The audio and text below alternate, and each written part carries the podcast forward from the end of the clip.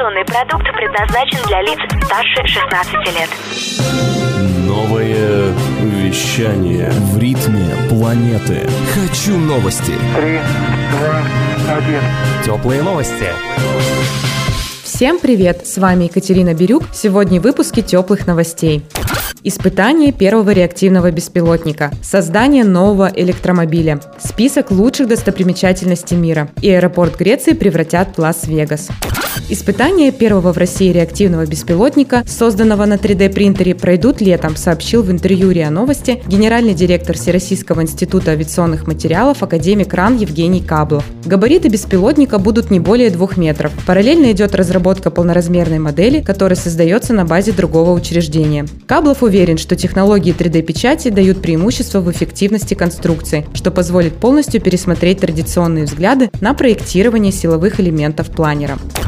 Японские автопроизводители Toyota и Subaru к 2021 году создадут новый электрокар, сообщает Regnum. Инженеры компании уже приступили к совместной работе. Изначально Subaru рассчитывала создать электромобиль самостоятельно, однако из-за больших затрат проект было решено заморозить в пользу сотрудничества с Toyota. Совместно разработанные автомобили будут продаваться под обоими брендами, как это было в 2011 году со спорткарами. Напомним, к 2025 году Toyota планирует прекратить выпуск бензиновых моделей, сделав ставку на гибридах и электромобилях. Онлайн-сервис хранения багажа Сташер составил список туристических достопримечательностей мира. При распределении рейтинговых баллов учитывались отзывы туристов, транспортная доступность, уровень безопасности и количество упоминаний в Инстаграм. Лучшей достопримечательностью мира названа площадь Испании в Севилье. Также в пятерку лидеров вошли гора Матерхорн в Швейцарии, парк исторических реконструкций Пью-де-Фу во Франции, Кордовская соборная мечеть в Испании и большая мечеть шейха Зайда в Абу-Даби. Из российских достопримечательностей самым популярным популярным оказался Государственный Эрмитаж в Санкт-Петербурге. Он занял в списке сервиса Сташер 25 место.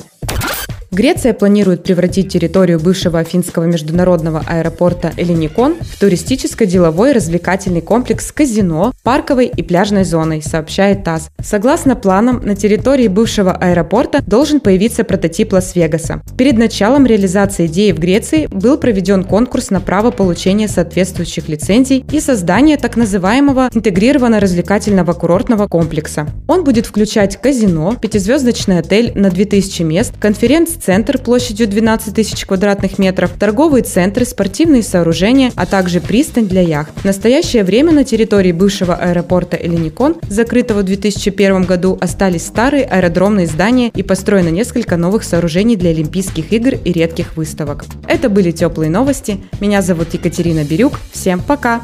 Новое вещание. Теплые новости.